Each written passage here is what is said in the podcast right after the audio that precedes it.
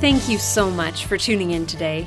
You're listening to The Daily, and I'm your host, Amy Carlin. I am so excited that it's December. It's one of my absolute favorite times of the year. While I am anything but a fan of the cold weather, I love the joy that the Christmas season brings. I love the beautiful Christmas lights, the glow of warmth that comes from each window, the sparkling bulbs hanging on the eaves. I love going to see the lights at Temple Square. My favorite lights to put up are red and warm white. I like to wrap cord lights up a post by my garage so that the post looks like a candy cane. I love surprising my family and my friends with thoughtful gifts. Gift giving is one of my love languages, so I start hunting down the perfect presents early, often buying them before Thanksgiving if I can.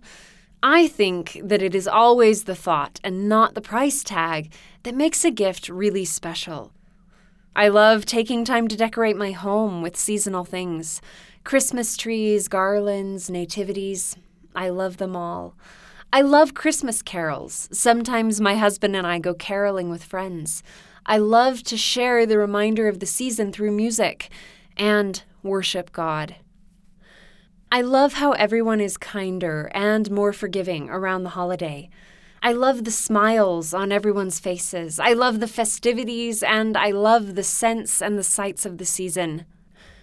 Most of all, I love how these things remind me of Jesus Christ. I love how the lights at Christmas remind me of the Star of Bethlehem and remind me of the light of Christ. I love how gift giving reminds me of the greatest gift of all the gift of our Savior, the Messiah, our Redeemer. It reminds me of the gifts brought by the wise men from the East, gifts for a king.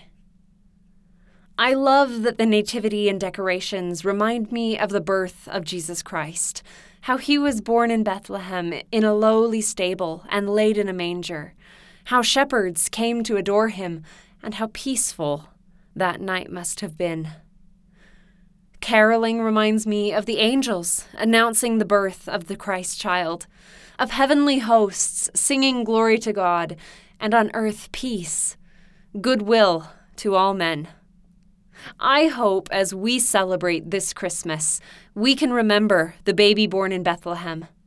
As Isaiah wrote, He is wonderful, Counselor, the mighty God, the everlasting Father, the Prince of Peace.